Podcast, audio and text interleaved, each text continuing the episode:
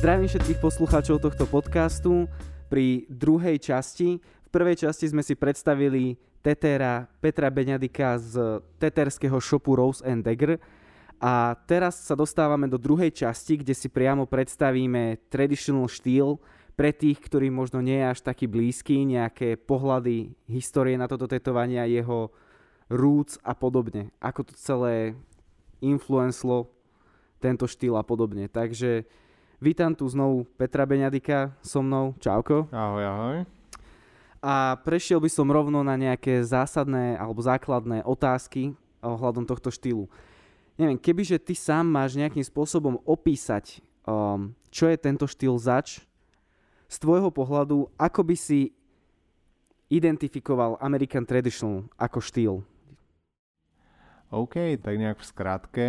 Má to jasne vymedzené pravidlá, medzi ktoré patria musí to mať linky, musí tam byť dosť veľa čiernej, musí tam byť veľa voľnej kože a musí, býva tam zväčša nejakých pár, 5 základných farieb nie sú tam nejaké prechody medzi napríklad e, červená a blečia červená, ale väčšinou ten shade je robený, že čierna a do toho ide červená a voľná koža. A vďaka tomu toto bude dlhodobo vyzerať dobre. To neznamená, že proste nie, teraz niekto to bude pozerať na Instagram a povie si, že ty vole, tento Tater tam je traditional a je, je skvelý a toto nemá a Henten povedal, že tam nemá byť takýto prechod, tak to je traditional to vôbec.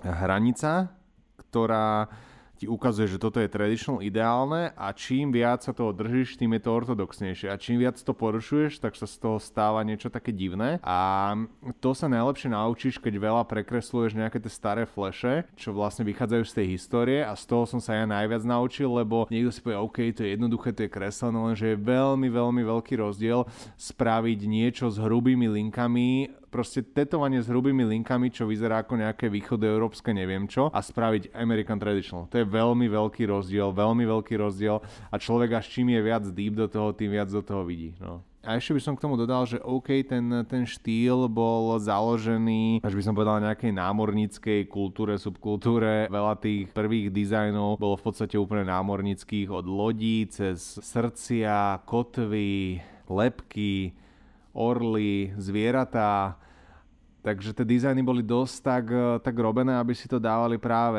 námorníci a potom neskôr nejakí, nejakí militári ľudia a, a podobne. No.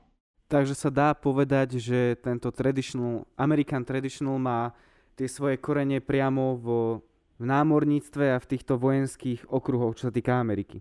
Ako určite, určite, tam to bolo, tam to bolo definované. Určite. To je, to je úplne prazáklad toho.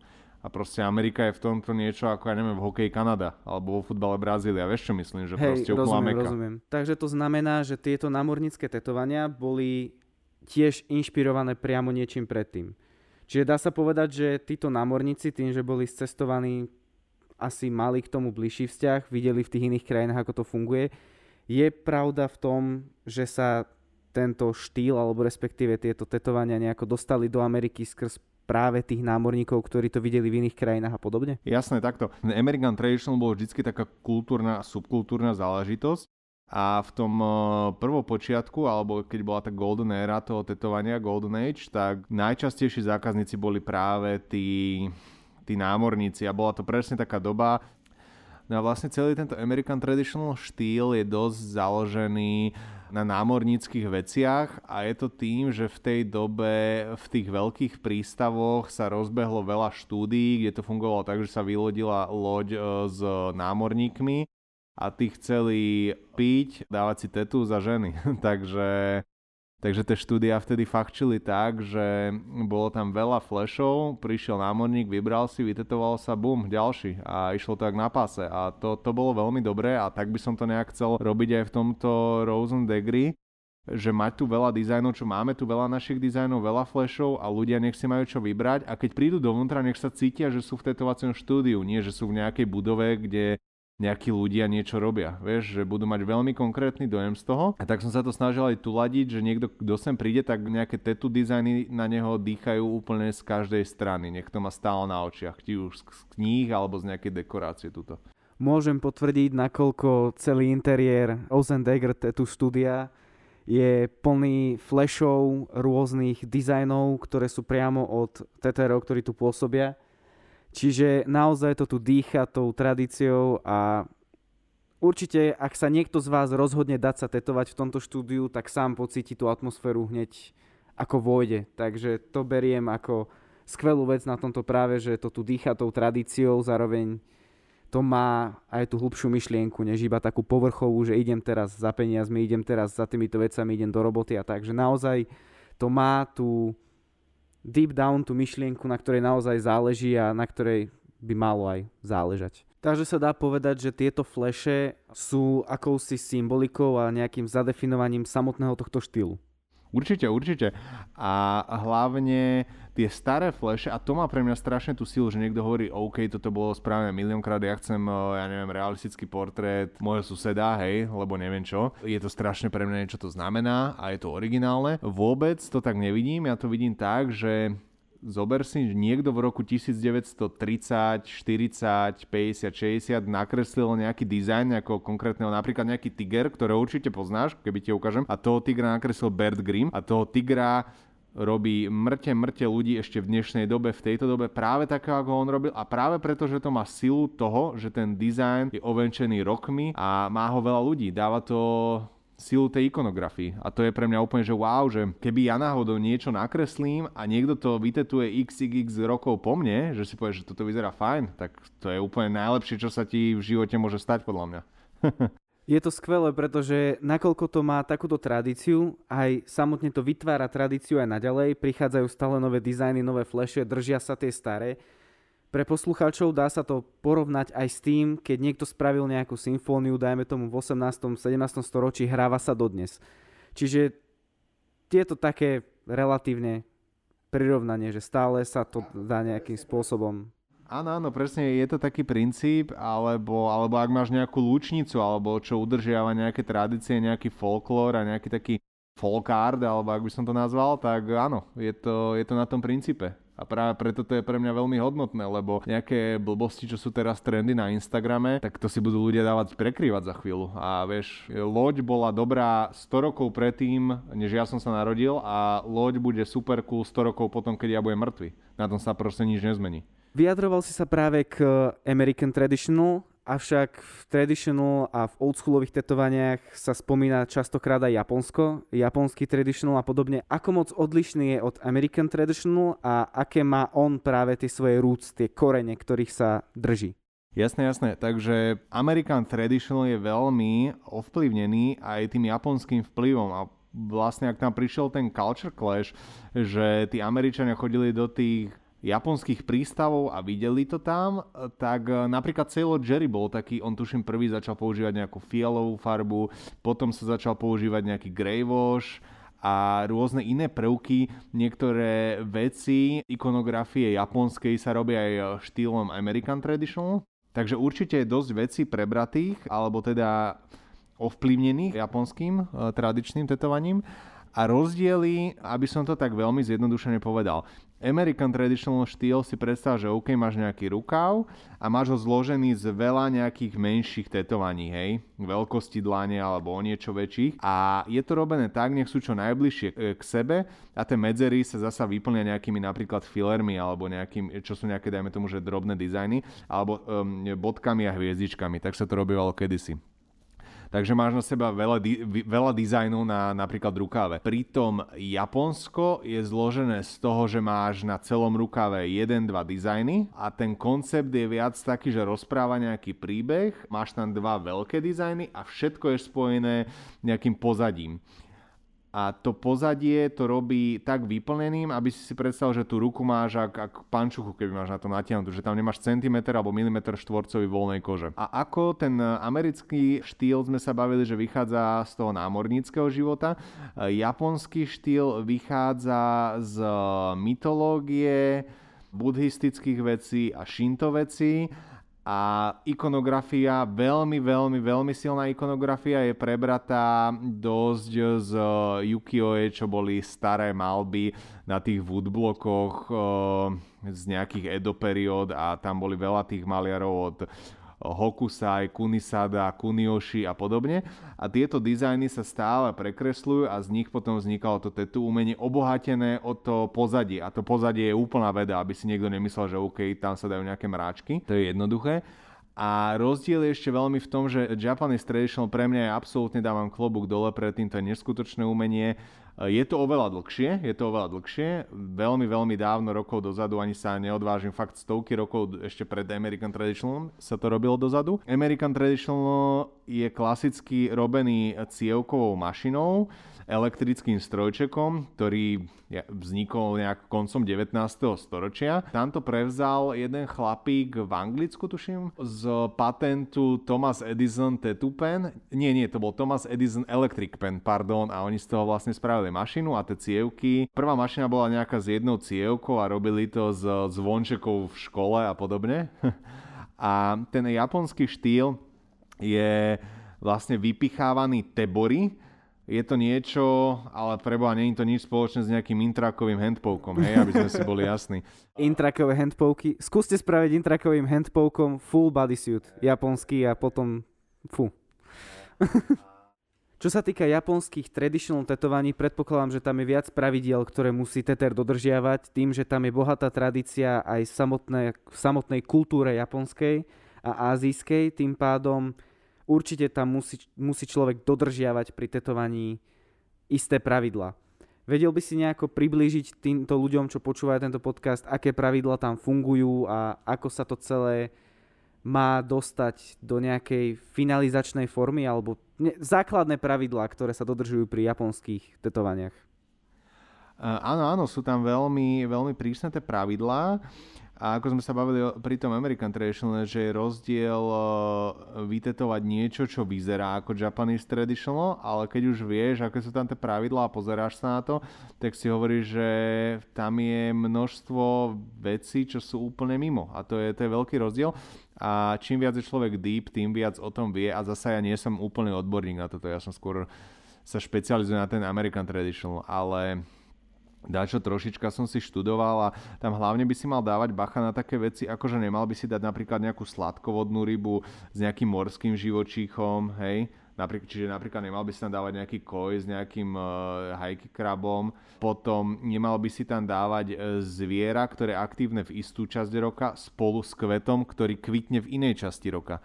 A podobné pravidlá, alebo prispôsobovať tomu aj pozadie, že dáš nejakého koj a dáš k tomu samozrejme ako voľný pozadie, pričom keď napríklad dáš nejakého Raijin Fujin, čo sú bohovia búrky, vetru a bleskov, tak nedáš do pozadia vlny, ale dáš tam práve nejaké oblaky a nejaké blesky. A vlastne musíš mysleť na to, nech to hrá celý ten príbeh spolu dokopy a ešte na to nech to vychytáva ten shape toho tela. A tí starí Japonci, oni vlastne všetko robievali tak, že si to nakreslili priamo na kožu, žiadne otlačenie stencilov a tým pádom to veľmi dobre sadlo, chce to obrovský skills a preto výsledok je absolútne timeless, je to nadčasové a bude to vyzerať dobre za tisíc rokov. Takže sa dá povedať, že Japanese Traditional je vyslovene postavený na japonských a azijských legendách, vyslovene postavený na tom, aby naozaj to tetovanie malo logiku, malo hlavu a petu. Nemôže si človek len tak dovoliť slipnúť mimo, slipnúť do iného príbehu, do iného ročného obdobia a podobne. Čiže tu je cítiť naozaj to, že tá tradícia je tam silná a naozaj prísne dodržiavaná, ak tomu správne chápem. Áno, áno, určite. Určite. A ešte presne, dobre si povedal, že aj z azijských vecí, lebo napríklad to, čo v dnešnej dobe považujeme za azijské, teda pardon, za japonské, veľmi, veľmi veľa vecí z toho bolo predtým čínskych. Napríklad e, veľmi taká často tetovaná vec, e, vydávaš, niekto si myslí, že sú to nejakí samuraj, ale väčšinou na bodysuitoch môžeš vidieť často, sú to nejakí veľkí Japonci, hore bez a sú dosť potetovaní a to je dosť často výjav zo Suikoden, a to je zbierka o takých, povedal by som, že je to japonská variácia na nejakých Robina Huda, Janošika, niečo na tento štýl. Rozumiem, vieš, rozumiem. Vieš, no. A to tiež, prišlo, to tiež prišlo z Číny a japanizovali to. Japanizovali aj pivoňky, prišli pôvodne z Číny do Japonska za nejakými medicínskymi účelmi a proste strašne veľa vecí tam je z Číny. Ako Japonsko je veľmi izolovaná krajina a tým pádom je aj veľmi také pure ten ich art a tá ich kultúra, ale práve z Číny veľmi veľa vecí tam pochádza. Mám na teba ešte takú zaujímavú otázku si zástancom toho, čo sa tvrdilo kedysi ohľadom Japanese Traditional, že ten bodysuit si musí človek zaslúžiť? Myslíš si, že ešte v dnešnej dobe je to naozaj z časti postavené aj na tomto? Alebo si naozaj len myslíš, že proste sú už aj ľudia, ktorí si to dávajú len preto, lebo vizuálne to sedí, alebo práve kvôli príbehu, v ktorom niečo oni sami vidia? Že či naozaj je, cítiš, že, že či naozaj cítiš, že je stále za tým nejaký ten back story, ktorý udáva to, že ten človek si to zaslúžil a prešiel si niečím podobným. Jasné, jasné, viem, viem na čo narážaš. Vieš, v tomto sa strašne zmenila doba, lebo napríklad Japanese uh, traditional tie bodysuity boli robené tak, že žiadne dlane, žiadne prsty, žiaden krk a ešte v strede si mal často dosť takú medzeru, aby ti to nebolo vidno v kimone. Čiže dosť často to mávalo byť skryté, lebo vieme, ako v Japonsku to bolo, akí ľudia si tam dávali tetus a ako tam aj tá verejnosť na to pozerala. Preto to bolo dosť skryté. A ešte aj tí námorníci, ktorí, zasa American Traditional, tí námorníci, ktorí si dávali v Amerike tetus, tiež najprv dávali všetky iné veci, než nejaké dlane a krky a dnešnej dobe človek vidí, že proste 18-roční chalani vidia na nete, že nejaký reper má 7 keriek a z toho 8 ich má na ksichte a proste to je to je práve to, že to sú tie miesta, ktoré si nejak musíš zaslúžiť alebo e, respektíve absolútne skipnúť a to je bohužiaľ ten moderný trend. Ale ak si sa ma pýtal, či si to má človek zaslúžiť. Väčšinou ľudia, ktorí idú do niečoho takého ako Japanese uh, bodysuit, sú absolútne dedicated do toho, lebo to je fakt veľký krok, je to veľa hodín určite aj peňazí a utrpenia a proste musíš fakt celé svoje telo venovať jednej myšlienke, že v tom je rozdiel proti tomu American Traditional, že či si dáš tigra alebo, alebo vlka, ti je skoro jedno, lebo si povieš, OK, tak dám si tigra na nohu, hej, ale keď si robíš nejaký, nejaký bodysuit, fakt ho venuješ jednej téme. Takže určite, určite ten človek je väčšinou veľmi, veľmi dedicated, aspoň čo ja poznám tých ľudí. Tak v tom prípade počujete sami, má to stále tú tradíciu a ľudia, ktorí do toho idú, rátajú, do čoho idú a páči sa mi práve to porovnanie s tým, že v dnešnej dobe väčšina ľudí si dáva robiť menšie kerky, každá má samostatný význam a práve tieto bodysuity musia mať jeden príbeh, jeden význam a držať sa jedného konceptu, čo je veľmi skvelý nápad, nakoľko si myslím, že to si naozaj, ako si ty povedal, musia dať len ľudia, ktorí sú tomu dedicated a vedia, do čoho idú. Naozaj, že určite to je určite potom, ako niekto absolvoval full bodysuit v Japanese Traditional, si naozaj môže povedať, že si to zaslúžil. že naozaj za tým, je, za tým je veľa roboty aj pre tetéra, veľa v úvodzovkách utrpenia pre zákazníka, čiže to musí byť veľmi rewarding pocit. Presne, napríklad poznám eh, ľudí, na Bali som sa spoznal, chalan bol v štúdiu Nemec, úplne obrovský svalnatý typek a má bodysuit celý z Japonska a lieta tam, eh, lieta tam každý rok každých pár mesiacov a priledí tam a dá si tam 5 sessions po sebe. Takže akože tá bolesť, to si ani nechcem predstaviť. Takže je to určite obrovský záväzok. A takýchto ľudí, že Európania napríklad, čo lietajú až do Japonska a niekoľko dní v kuse sa po sebe kerujú a takto si postupne robia celý, celý bodysuit, je veľmi veľa. Stretol som sa však aj napríklad s takými ľuďmi, ktorí si v Japanese Traditional dali spraviť, dajme tomu, rukav na jednej ruke a ostatné kerky mali výhradne American Traditional. Myslíš si, že je to z pohľadu už dnešnej doby, že v poriadku, že už to je až tak riešené ako kedysi, alebo aký máš na to typ pohľad práve na toto? Že máš, dajme tomu, časť tela American Traditional a máš rukav, ktorý je dedikovaný práve jednému príbehu z Japanese Traditional. Že toto takéto mixovanie. No stále pre mňa je to nejaké tradičné umenie a zasa ja nie som nejaký, ja nie som v tomto Wikipedia, že určujem nejaké, nejaké definície, čo je dobré a čo je zlé. Určite je veľmi, veľmi úctihodné, keď má niekto celý bodysuit, ale akože není nič zlé na tom, podľa mňa, keď je, niekto má jeden japonský rukáv a ostatné veci má American Traditional, lebo hovorím, to bol ten culture clash, že v podstate aj veľa tých námorníkov malo na sebe nejaké japonské veci a veľa amerických vecí a veľmi Veľmi zaujímavé bolo sledovať to, ak v tej histórii rôzni, hlavne britskí panovníci, mali e, Japanese traditional kerky. V azijských krajinách je síce e, tento Japanese traditional a celkovo tento tradičné teterské umenie veľmi na vysokej úrovni a je veľmi cenené, tak ešte donedávna bolo doslova, že nelegálne, pokiaľ sú moje informácie správne Tuším, že prvá legalizácia tetovaní v Koreji, v Japonsku a v týchto bola ešte len nedávno, že doteraz tam museli tetery tetovať na čierno, keď nemali licencie a podobne.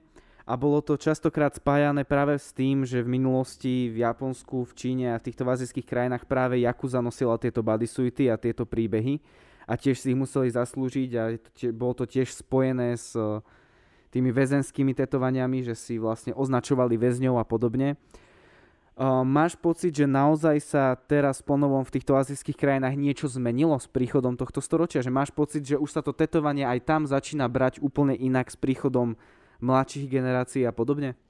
Culture Clash vidíme aj v tomto, lebo ako aj Horioši povedal sám, veľa e, západniarov a ľudí z Európy a Ameriky si práve idú Japanese Traditional a veľa tých miestnych mladých Japoncov si idú práve American Traditional. Oni si skôr idú to, tí mladí ľudia.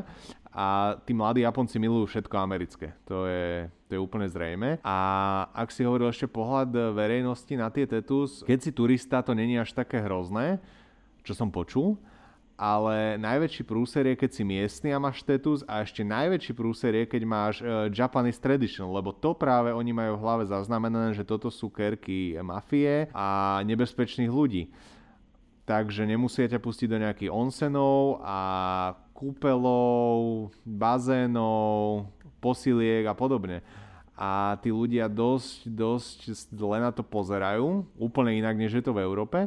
A ako si povedal, až prednedávnom sa to zlegalizovalo. No, tuším, prednedávnom bolo Japonsko zlegalizované a tá legislatíva Japonsko a Korea bola doteraz tuším taká, že musel si mať lekárskú licenciu na to, aby si mohol tetovať. Čiže reálne ako keby ty máš vyštudovať medicínu na to, aby si mohol tetovať. Čiže to boli úplne akože likvidačné veci. To je celkom dosť, dosť crazy vec, keď si, keď si zamyslíš nad tým, že tuto ti stačí v podstate licencia, mať nejaké tie základné aspoň knowledge v tomto, keď to chceš robiť a tam práve si musel mať naozaj také až v úvodzovkách medicínske vzdelanie na to, aby si to mohol aspoň v nejakej forme robiť.